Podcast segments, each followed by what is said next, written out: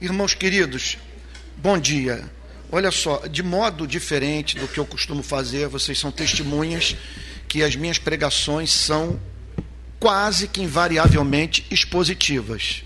Pego um texto da Bíblia e procuro é, analisá-lo, fazer a sua exegese, interpretá-lo e aplicá-lo. Hoje eu não vou fazer assim.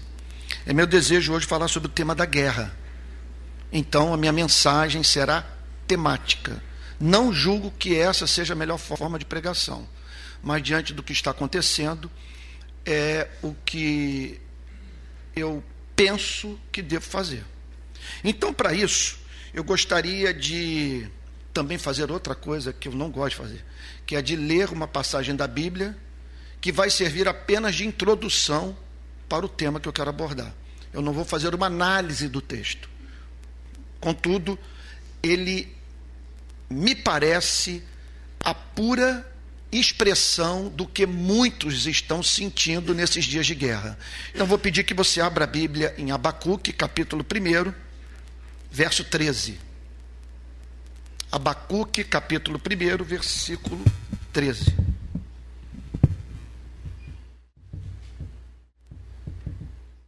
Diz assim: Tu és tão puro de olhos que não podes suportar o mal, nem tolerar a opressão. Vocês estão entendendo o que ele está falando aqui? Ele está dizendo o seguinte: é isso que tu és. Foi isso o que Moisés nos ensinou. É isso que está na Torá, no Pentateuco. É isso que a razão nos comunica. Sendo o Senhor Deus, esse é o seu caráter tão puro de olhos que não pode suportar o mal nem tolerar a opressão. Aí, os fatos da vida. Aí esse homem vai para o Jornal Nacional, vai para o Twitter, vai para os sites das agências de notícia e se depara com uma realidade que confronta a sua teologia. E ele é levado, portanto, a dizer: Por que então toleras os traidores e te calas quando os perversos devoram aqueles que são mais justos do que eles. Essa é a maior evidência que os escritores bíblicos tinham cérebro, que faziam perguntas à vida, que nós não temos nas escrituras escritores crédulos, que não enfrentavam os problemas intelectuais que, intelectuais que nós estamos enfrentando hoje. E ele prossegue dizendo o seguinte: olha a impressionante franqueza de Abacuque. É como alguém já disse, a diferença entre o ateu e o cristão é que o ateu reclama de Deus, o cristão reclama de Deus a Deus. Essa é a grande diferença. Nós desabafamos com ele e ele, no seu infinito amor, se compadece de nós nas nossas limitações intelectuais e ouve o nosso lamento. E Abacuque prossegue dizendo: por que tratas as pessoas como se fossem peixes do mar? Como se fossem animais que rastejam, que não têm quem os governe? Gente, eu gostaria de falar nesse sentido sobre os danos existenciais, emocionais da guerra, mas do ponto de vista de quem acompanha é claro que as nossas questões não são idênticas às questões dos israelenses que tiveram parentes vitimados por estupro, assassinato de criança, sequestro, feito por um grupo que, no seu estatuto, declara que tem como meta precípua exterminar Israel. O mesmo pode ser dito nesse momento sobre aquele que se encontra na faixa de Gaza debaixo de escombros, imobilizado, gemendo, sem esperança de vida. Ou repórter que entrou ontem no hospital na faixa de, Gaza e não conseguiu completar a matéria diante do que testemunhou. morte de parentes e amigos. Mas aqui estamos nós, num nível inferior, enfrentando as mesmas dificuldades. Perguntas emergem. Sentimentos afloram. Bom, e temos que ser francos, pensamentos atravessam a nossa mente, mente de todos.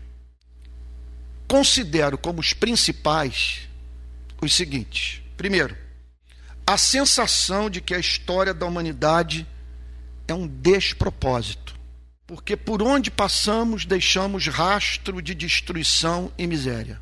Não há registro na história da humanidade de uma só nação que tenha sido edificada sem a exploração do homem pelo homem. Eu não conheço. Vocês conhecem algum país que cresceu, que se desenvolveu, que redigiu sua Constituição, construiu suas instituições, sem que na base houvesse gente a ser deslavadamente explorada, exploração legitimada por lei, por força do controle exercido sobre a cultura dos detentores do poder econômico. Você olha para tudo isso, você diz o seguinte: qual o sentido dessa coisa? Estamos lutando pelo quê? Você olha para a história de algumas revoluções que houve, a liderança revolucionária, no minuto seguinte, após depor o rei, o considerado déspota, se torna a classe exploradora. É um negócio, você fala, então qual é o sentido disso tudo? Vale a pena dar a vida por esse tipo de mundo? Então, esse é um pensamento que passa pela nossa cabeça. O segundo é a impressão que a espécie humana é inviável. Nós somos incorrigíveis e profundamente egoístas. Olha, nesse sentido, vale a pena vocês lerem O Mal-Estar na Civilização de Freud, uma obra-prima. Ele diz basicamente o seguinte: olha, eu não tenho condição de afirmar que o modo de produção comunista vai gerar uma sociedade como aquela idealizada por Karl Marx. Não tenho condição de dizer isso. Olha, a área dele não era economia. Mas o que eu quero dizer, contudo, é que o comunismo está estribado em bases psicológicas profundamente frágeis. O que, que ele estava querendo dizer? Na minha experiência clínica, é evidente que os seres humanos são, por natureza, egoístas profundamente egoístas e eu não consigo divisar essa espécie de mundo no qual não haverá competição, injustiça. Ser humano desejando a morte ser humano, ser humano invejando ser humano, ser humano se alegrando com a destruição daquele por quem sente inveja. Então, eu já disse isso para vocês, aqui não vai nenhum tom de desabafo, eu acho que já já manifestei em não poucas pregações de 2018 para cá, é o meu sentimento. Em momentos, inclusive no púlpito, que a pregação virou catarse. Mas para uma pessoa que organiza manifestação pública, escreve livros, prega, você chegar às raias da convicção de que o ser humano não muda,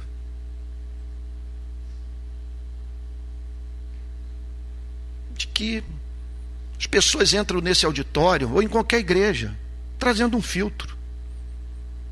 Elas só deixam passar o que as interessa e filtram o restante, relacionando-se com Deus que não pode contrariá-las. É um negócio assim que você fala, eu estou lutando pelo quê? As pessoas no mundo, voltando a Freud, nós somos aquela menininha ou aquele menininho, sabe, que foi formado dentro de casa, na relação com os pais ou com aqueles que nos criaram e que nos carrega pela mão até o túmulo. Cremos no que queremos crer. E todas as nossas avaliações racionais são condicionadas pelo interesse pessoal. Aí, nesse sentido, é interessante né, você olhar para a crítica que a modernidade faz, especialmente um homem como Foucault. que diz que é tudo jogo de poder. Que quando você está dialogando com alguém, você deve sempre procurar perguntar para quem ele está trabalhando. Onde entra o interesse que o faz querer exercer domínio sobre a minha vida e a vida de outros. Agora, o problema é que quando você olha para um homem como Foucault, como esses pensadores que espalharam dúvida pelo mundo, o problema é que você, quando os ouve, fica a pensar também para quem eles estão trabalhando. Onde reside o seu interesse egoísta. Sabe? Porque eu devo crer que ele é o único possuidor de um ponto de vista privilegiado sobre a vida. É muito louco isso. Esses dias eu vi uma crítica do Leszek Kolakowicz a Marx, que eu disse, é complicado. Porque, por um lado, declara-se que o proletariado, a classe trabalhadora, o oprimido, o explorado, esse é que tem a visão de mundo, que vai entender o motivo da revolução e por ela lutar. Só que quem fez esse diagnóstico foi alguém que jamais participou ou fez parte do proletariado. Bom,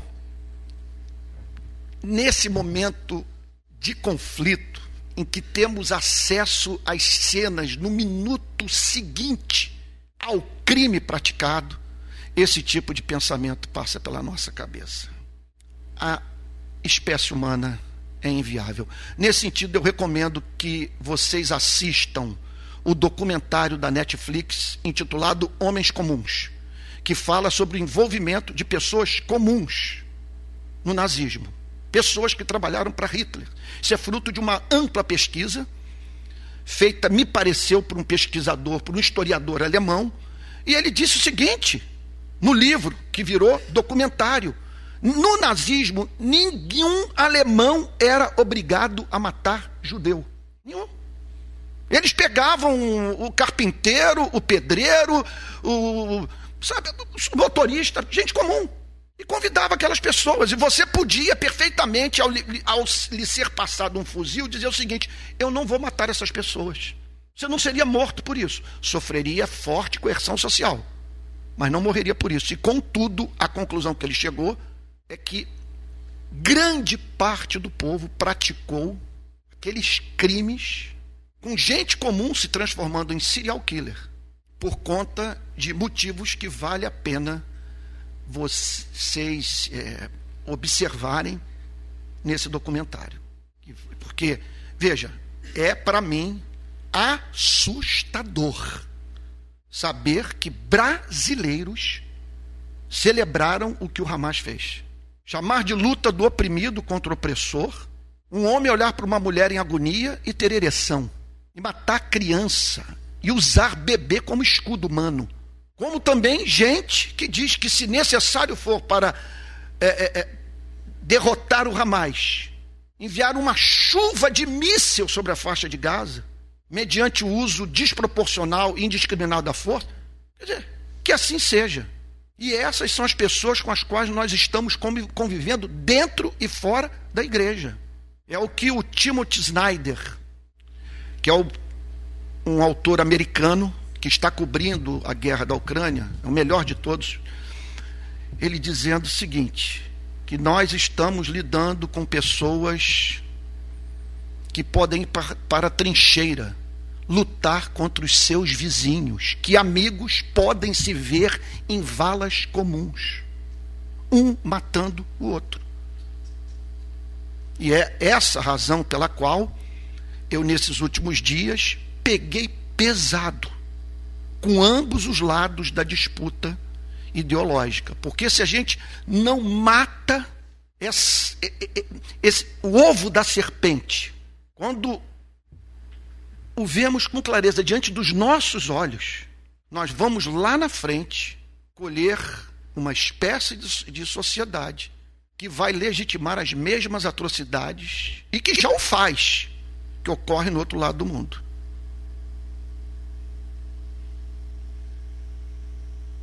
Terceiro pensamento que emerge num momento como esse.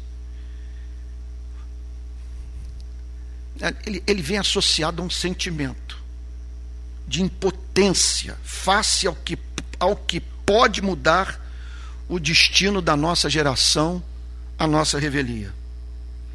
Decisões são tomadas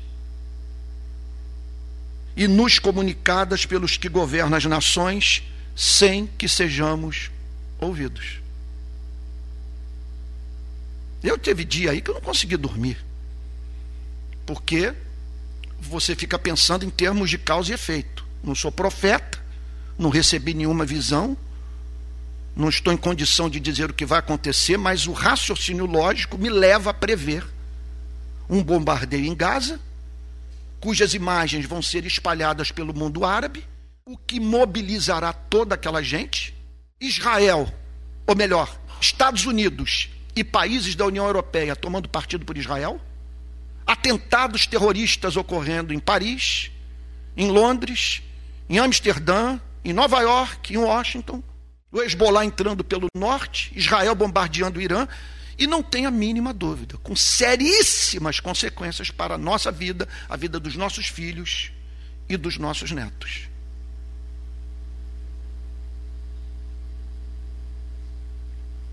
Bom, e por que tudo isso está em curso? Nós fomos consultados para participar das decisões que estão sendo tomadas? Qual é a nossa ingerência sobre os diálogos que estão sendo, nesse momento, travados entre Washington e Tel Aviv? Então, só contemplamos a barbárie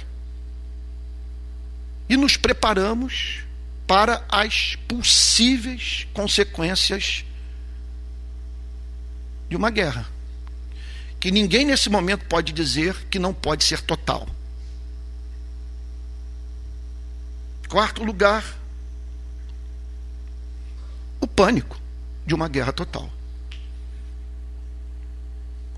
O receio de você testemunhar uma carnificina. Para muito além de tudo que a nossa espécie já testemunhou. Porque o assustador é isso.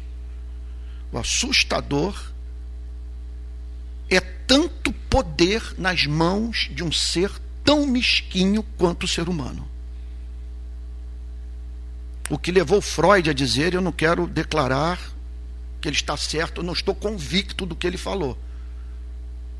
Mas ele nos põe para pensar ao dizer o seguinte: no meu trabalho clínico, observei duas pulsões movendo os seres humanos: o Eros e o Thanatos. Uma coisa que move o ser humano na direção do próximo e um desejo que se me afigurou como inconsciente de o ser humano voltar ao estado inorgânico.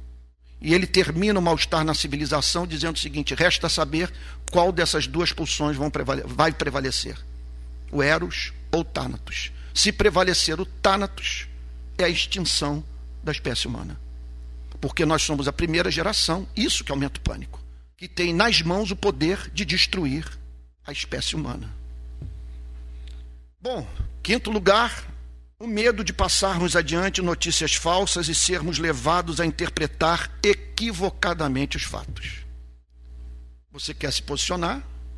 Você quer ficar do lado da justiça, lançar um olhar sóbrio sobre a realidade, mas qual a fonte ou quais as fontes das informações que você recebe e que determinam as leituras que você e eu fazemos da realidade. Eu mesmo, essa semana, derrapei. Eu recebi imagens por um canal que me afigurou como sério, atribuídas ao Hezbollah, quando depois eu fui descobrir que o Hezbollah não tinha feito aquela declaração. E já temos imagens aí de bonecos sendo usados no lugar de bebês. E ambos os lados da guerra querendo mostrar que o seu sofrimento é muito pior do que o do outro. E nós aqui correndo o risco de passarmos adiante informações. Nós não podemos nos esquecer o papel que o medo exerce no trabalho dos que cobrem, dos que comentam, dos formadores de opinião, que tratam desse conflito entre palestinos e israelenses. E muito menos perdermos de vista é a pressão dos detentores do poder econômico. De gente que diz o seguinte: se você tocar nesse tema, não conte com sustento para o seu jornal, para a sua emissora de televisão, para o seu blog, para o seu site de notícias. Esse lobby é imenso e você acaba vivendo o paradoxo de até nutrir alguma esperança de que o capital é que vai mudar essa história. Que os detentores do poder econômico simplesmente vão dizer: se isso continuar, vai ser péssimo para todo mundo. O, planeta vai entrar em recessão.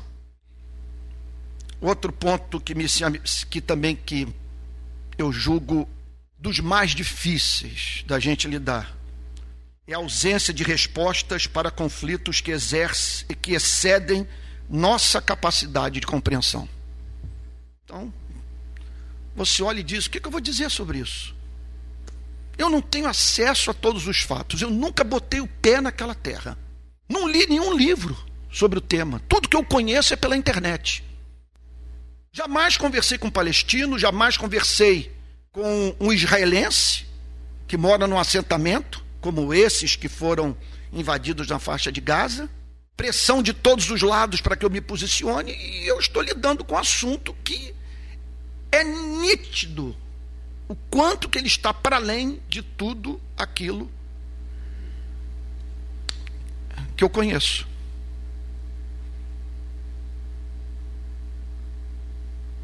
É muito difícil.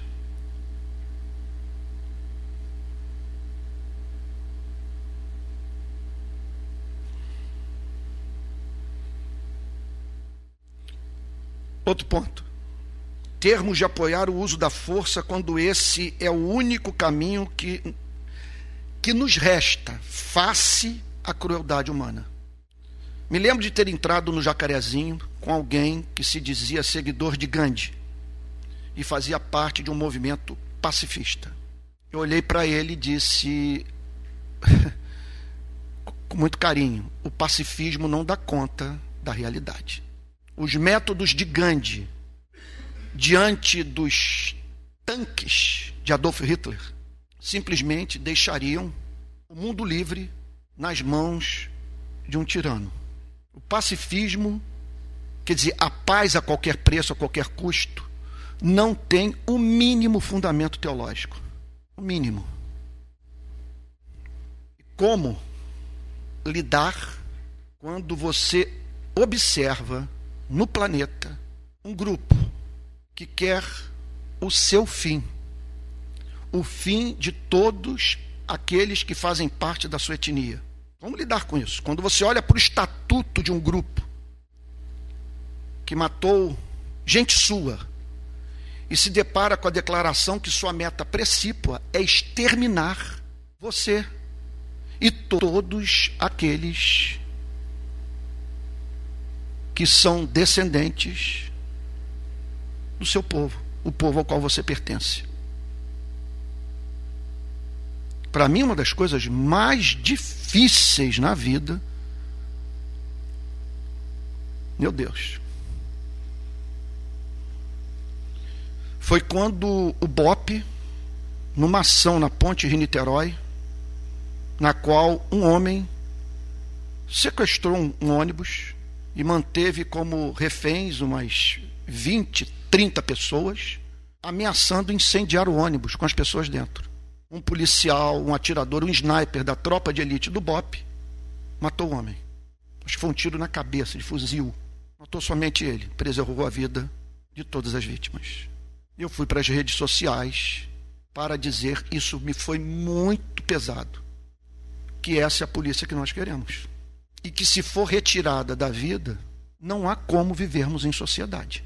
A nossa natureza não dá conta de um mundo capaz de prescindir do chamado monopólio do uso da força por parte do Estado. Nós não damos conta disso.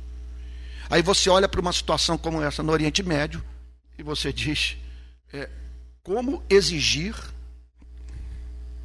a paz a qualquer preço, enquanto tem gente armada até os dentes e bancada com muito dinheiro para exterminar um povo um dos motivos pelos quais Winston Churchill assumiu o posto de primeiro-ministro da Inglaterra durante a Segunda Guerra deveu-se ao fato dele ter sido o único membro, pelo menos o de voz mais ativa, do parlamento inglês a dizer: Hitler está se armando, está se preparando para a guerra para dominar o mundo. E nós estamos fazendo pouco caso disso. E aí, então, na biografia dele, ele diz o seguinte: Eu tomei a decisão na vida de não emitir nenhum comentário sobre tema acerca do qual eu não tenha falado anteriormente. E ele se tornou a única pessoa com condição moral de dizer: agora nós temos que nos preparar para a guerra. E quem e qual e quem poderia apoiar manifestação naqueles dias pacifista que exigisse do governo inglês a sujeição à tirania nazista. A desgraça é que esse é o mundo no qual vivemos. E é terrível, terrível você ter que fazer declarações como essa que eu fui forçado a fazer nessa ação na ponte Rio-Niterói. Ou visitar em duas ocasiões a Normandia, em razão, confesso a vocês, do fascínio que a coragem dos soldados aliados exerce sobre minha vida. Me lembro de ter feito o percurso do mar, eu fui, botei literalmente o pé na água e fui até o bunker alemão. Você tem dificuldade de conter as lágrimas quando você imagina rapazes de 21 anos, 22 anos, saltando daquelas balsas, sem nenhuma proteção. Em Omar Rabit, em vários pontos, eles não tiveram onde se refugiar. Era de peito aberto indo na direção do bunker. Houve casos de balsas que se abriram e nenhum soldado conseguiu sair delas. E eu diria para vocês que isso é desgastante. É desgastante eu ter que dizer, por exemplo, que eu quero o extermínio do Hamas. Que alternativa me resta? De qualquer grupo terrorista. E se esse não for meu sentimento, se o discurso ideológico entrar nas facções criminosas e eles saírem executando os chamados membros da burguesia, os membros de classe média, nós não vamos ter o que dizer. Foi decepcionante ver setores inteiros da esquerda chamando o que o Hamas fez de uma luta legítima. Oitavo conflito pensar na perda de vidas na dor das famílias. Nos colocarmos no lugar do pai que viu o bebê ser executado, ou da família de palestinos na faixa de Gaza, carregando seus filhos ensanguentados para um hospital. Eu diria o seguinte: que se nós não nos compadecermos, não somos capazes de nos compadecer dos dois lados dessa disputa, nós amamos mais a nossa ideologia do que os seres humanos. E estamos propensos a praticar as mesmas monstruosidades. Eu não vejo como não me compadecer daqueles jovens naquela festa, e dos seus pais, dos seus irmãos, e não vejo como não me compadecer desse povo que eu conheço muito bem, o povo palestino. Nos últimos anos eu tive o privilégio de visitar vários campos de refugiados palestinos e conheci gente adorável contra o terrorismo. Penúltimo lugar. Outro motivo de conflito. Sabermos que no nosso próprio país graves injustiças estão em curso. Então, aqui estamos nós, passando horas nas redes sociais discutindo sobre injustiças que ocorrem do outro lado do mundo, quando no nosso próprio quintal crianças morrem por bala perdida, pessoas passam fome e famílias inteiras não têm onde morar. Eu julgo que isso é um é, um é, é problemático. E se essas pessoas tivessem um pouquinho mais de consciência, diria o seguinte: eu não vou emitir nenhuma opinião sobre o que está acontecendo do lado de lá. Porque em todos os casos de crianças que foram mortas por bala perdida no Rio de Janeiro, não houve uma falha. Não movi uma palha. Isso é uma fonte de conflito. E por fim, em último, a culpa por nos sentirmos parte desse mundo perverso. Olhamos para a forma como lidamos com as pessoas e concluímos que os motivos das guerras podem ser encontrados nos nossos sentimentos, ações e reações.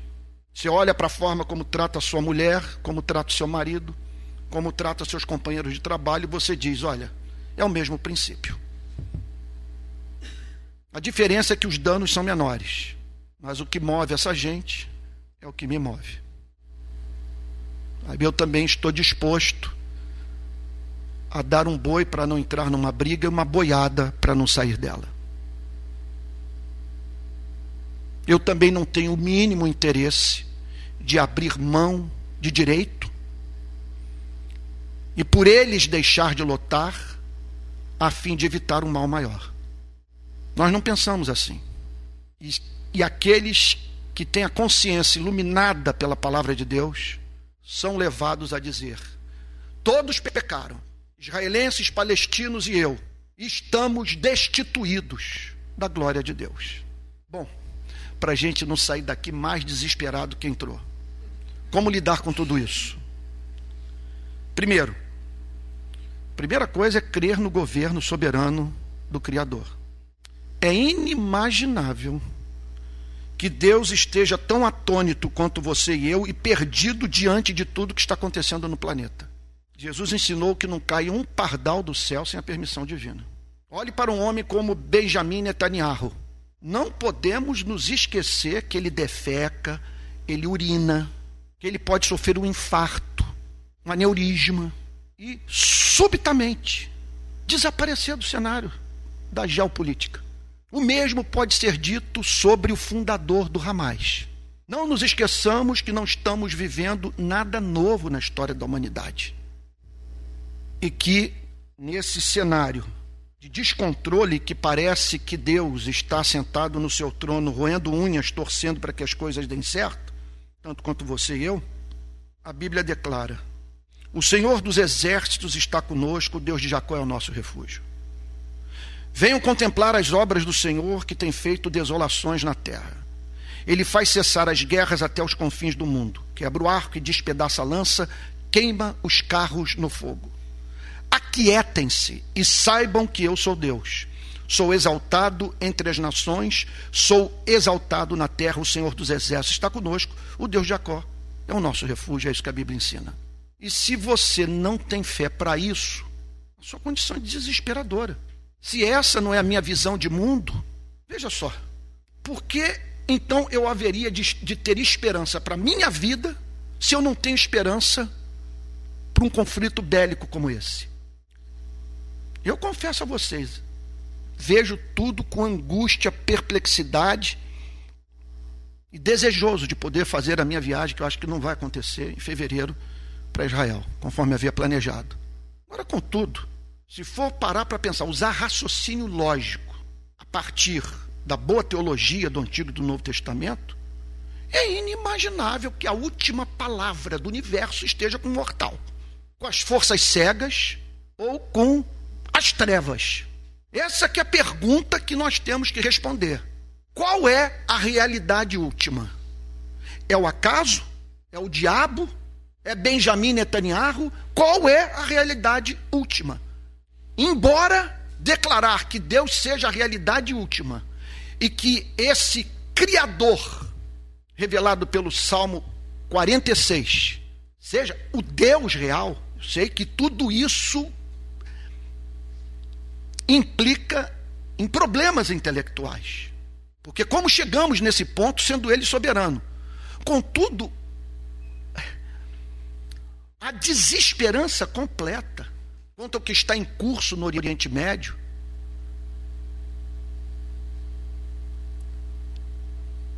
é o desespero no seu grau mais profundo. É a perda do sentido da vida.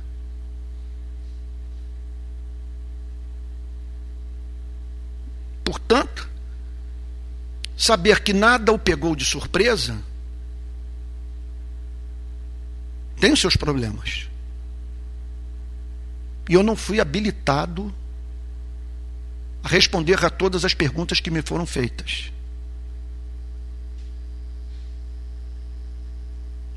Agora, contudo, eu vejo como profundamente irracional botar como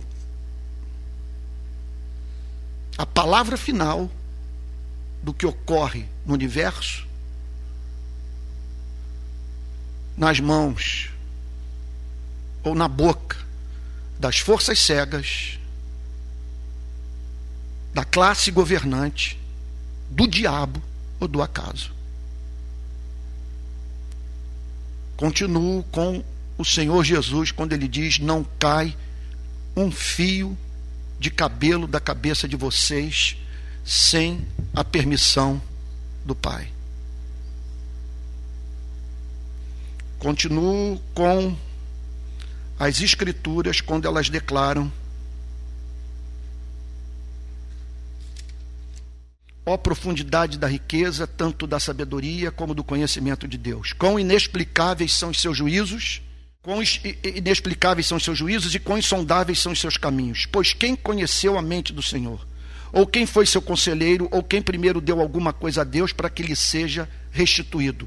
Porque dele, por meio dele, para ele são todas as coisas, a ele seja a glória para sempre. Amém.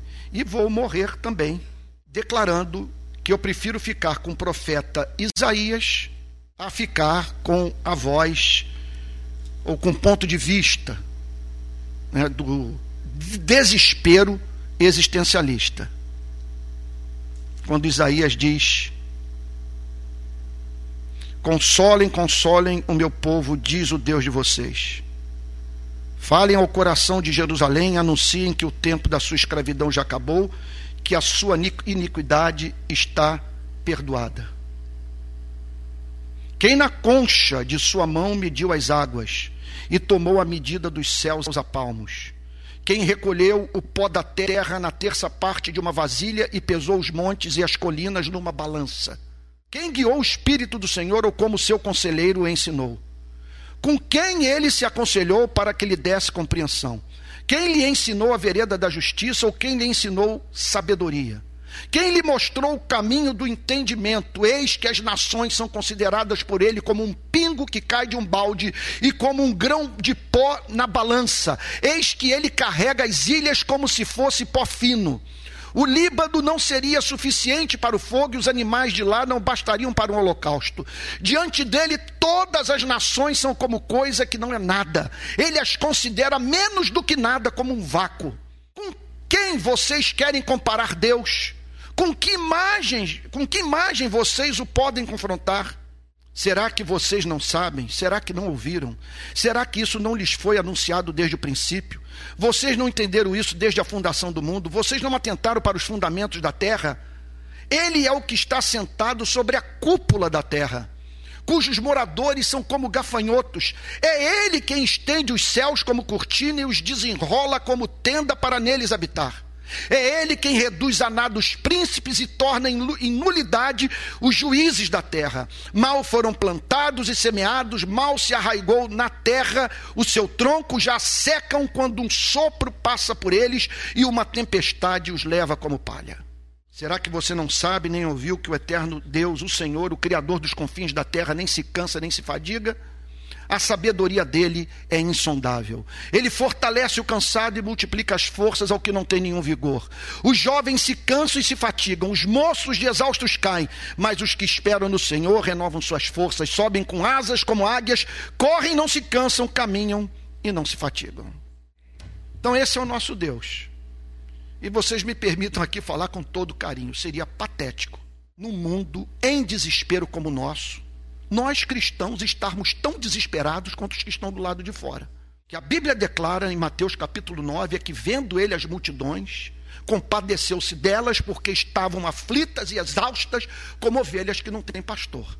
Então nós temos que assumir esse chamado que é fruto da compaixão, de cuidar dessa gente, de sermos a voz da sobriedade, da esperança, de ajudarmos essa gente a entender o motivo, como diz o apóstolo Pedro, da esperança que há em nós.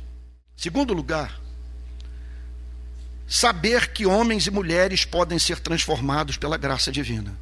Continuemos pregando, escrevendo, ensinando, crendo que pessoas podem mudar de vida por meio do que falamos, como também por transformações históricas, conjunturais, políticas e, acima de tudo, por meio do anúncio do Evangelho. Foi o que eu lhes disse. Parte da crise é você olhar para tudo isso e dizer: o homem não tem jeito. Eu vou tocar minha vida. Outro dia um pastor disse isso para mim. Meu maior desejo é largar tudo, me sumir, ir para um canto e pronto, cuidar da minha vida e não lutar por mais nada, não cuidar de mais ninguém. Sabe? Perda completa da esperança. Agora, acontece que nós temos o testemunho das Escrituras, dizendo que pessoas mudam. Nós temos o testemunho da história. Já vivemos num país no qual mulher não podia votar, não podia entrar no mercado de trabalho.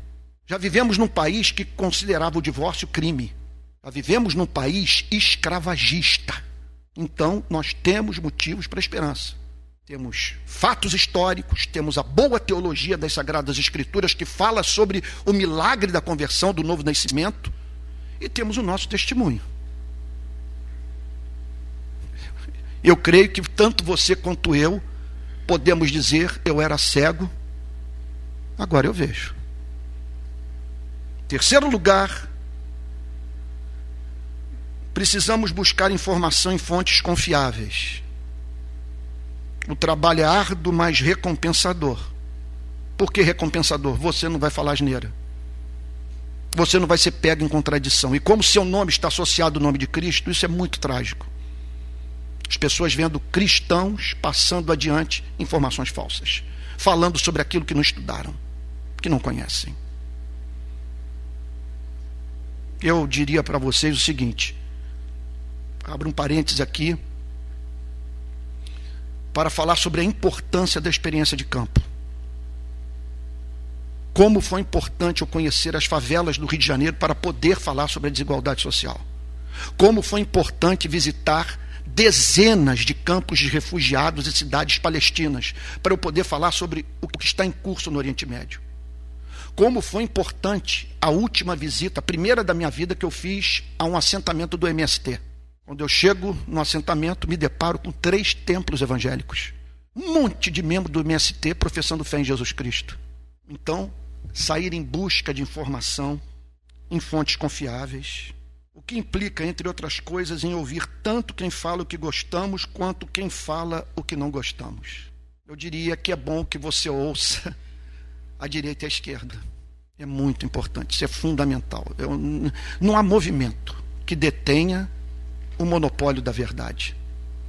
E quando nós nos fechamos num grupo, nós corremos o risco de vivermos alimentar a loucura um do outro, sem que criemos oportunidade para que alguém intervenha e diga o seguinte: vocês enlouqueceram.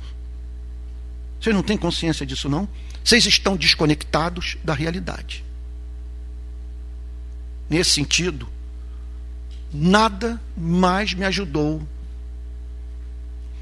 a alcançar um, um pouquinho mais de simetria na minha visão sobre os problemas sociais do Brasil, do que me aproximar de uma parte da sociedade com a qual eu não mantinha relação a esquerda. De pra, parar para ler o que essa gente escreve, conhecer suas razões, ler os seus livros.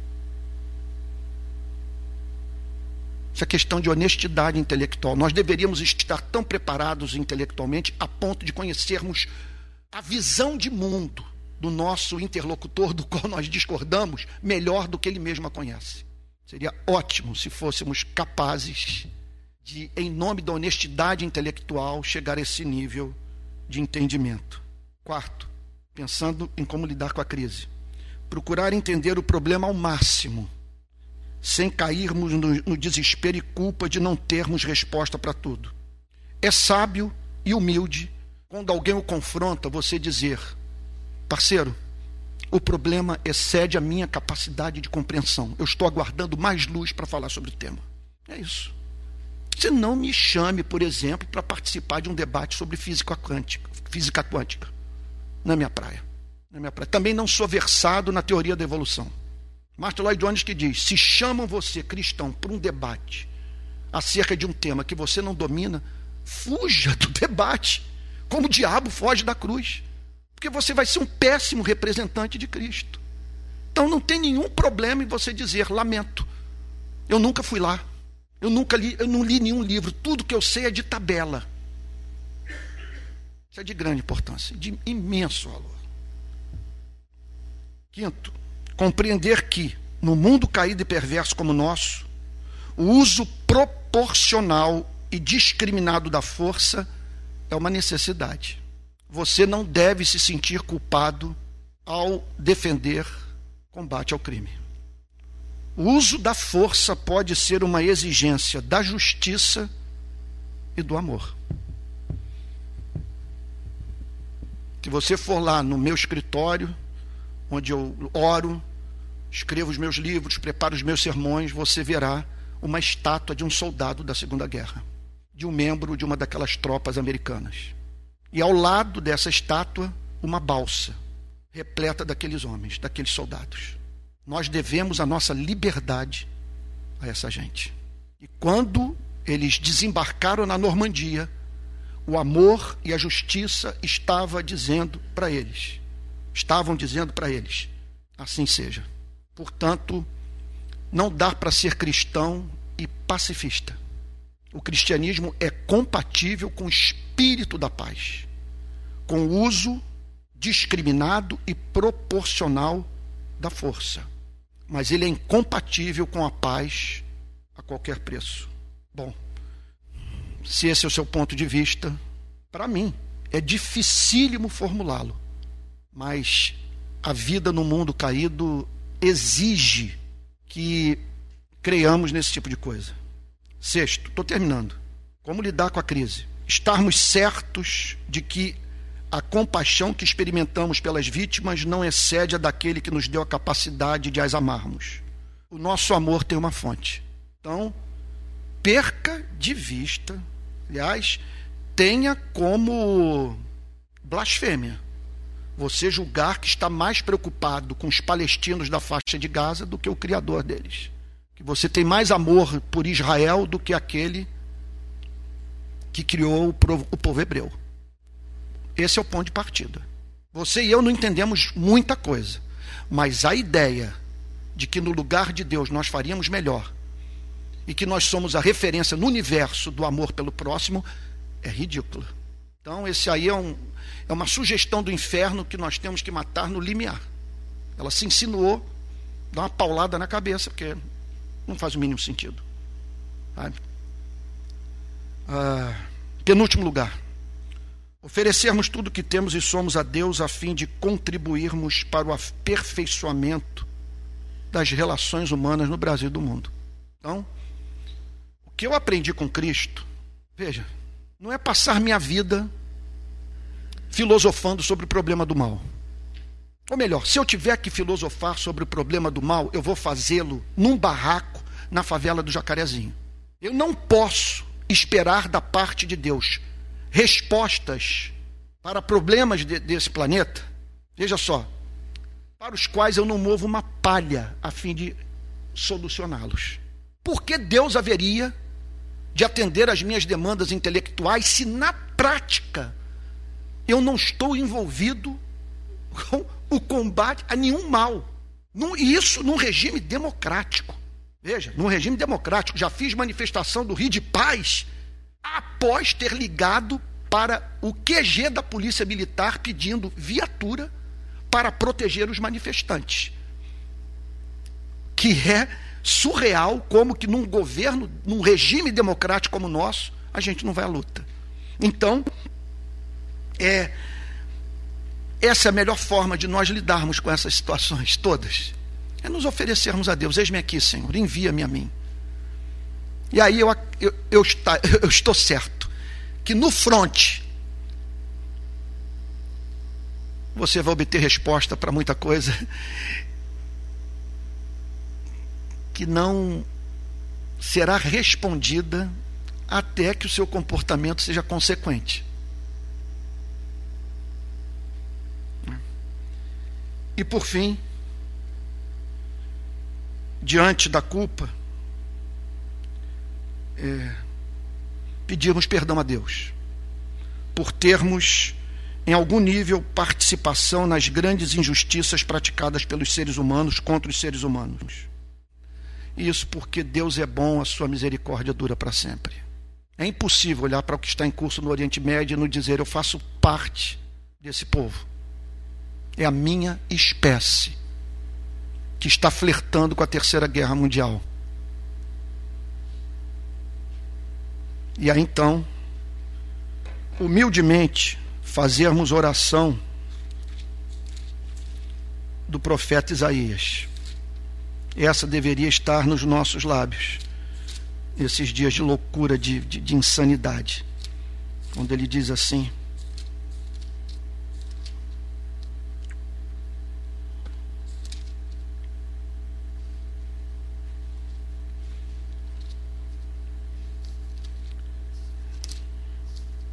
Eu sou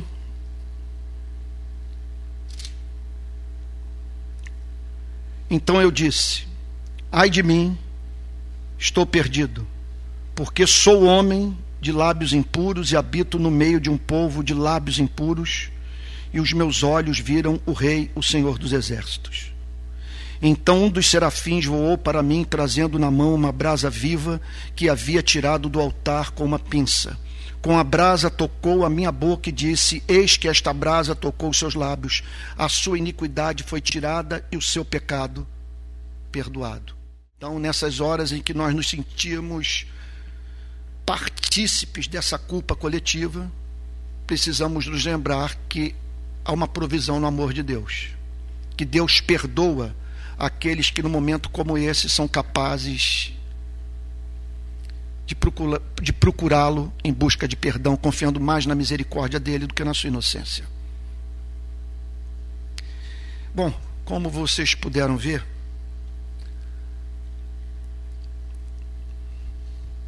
praticamente tudo que eu falei tem como fundamento a fé. No meu caso, eu diria para vocês que se a fé que sem fé eu estaria privado do único fundamento para a preservação da minha sanidade mental. Nós não temos alternativa. Se não crermos implicitamente no amor, na sabedoria, na soberania de Deus. E partirmos, portanto, para análise de tudo que está em curso tendo como fundamento a pressuposição de que ele é bom, de que ele é justo, que ele é santo. E que ele nos chama para ficarmos do lado dele. E a partir da sua revelação, nos tornarmos capazes de fazer análises supra político-ideológicas do problema. O que nos dará, portanto, muita independência e nos tornará inevitavelmente objeto de muita controvérsia. Essa semana, quem lançou esse olhar simétrico, sóbrio sobre o problema e o tratou publicamente, fazendo justiça ao povo palestino e fazendo justiça ao povo israelense, apanhou dos dois lados. Contudo, contudo, lá na frente, documentários serão feitos sobre esse momento, livros escritos, séries serão apresentadas. Lá na frente, você vai poder dizer, e quem sabe, na companhia dos seus filhos, dos seus netos, de que em 2023 você não apoiou o uso desproporcional indiscriminado da força por parte de Israel na faixa de Gaza. E que você não celebrou os atos terroristas do Hamas. Não vejo alternativa para você e para mim, se não entrarmos em conflito com os dois lados e preservarmos o compromisso acima de tudo com a justiça revelada pelo próprio Deus na sua palavra. Vamos colocar de pé, ter um momento de oração. Gente, estamos no limiar de um grande conflito entre as nações, que esperamos em Deus que não aconteça. Eu sugiro que a gente ore. Então eu vou pedir o seguinte, que orações, aquela história, né? Quando você está em público, é bom nunca orar muito. Porque se você estiver cheio do Espírito Santo, nem todos vão conseguir acompanhar esse nível sabe, de graça que está sobre sua vida. Se você estiver vazio do Espírito Santo, vai ser terrível também acompanhar a sua oração. Então a melhor coisa é orarmos objetivamente. E peça pelo que está trazendo peso ao seu coração. Pedir para que os missionários cristãos que estão nessa região sejam usados por Deus para levar pessoas a Cristo. Pedir pelos médicos, pelos jornalistas que estão trabalhando no meio desse conflito. Ontem a Reuters perdeu um cinegrafista. Uh, pedir pelas famílias palestinos, israelenses. Pedir para que Deus poupe a humanidade. Sabe? A gente não testemunhe cenas que vão marcar nossas vidas para sempre. Então, quem quiser orar, tá bom? Duas, três pessoas pode fazer oração em voz alta e peço que os demais se juntem a esses irmãos em oração, fazendo da oração desses irmãos a sua oração.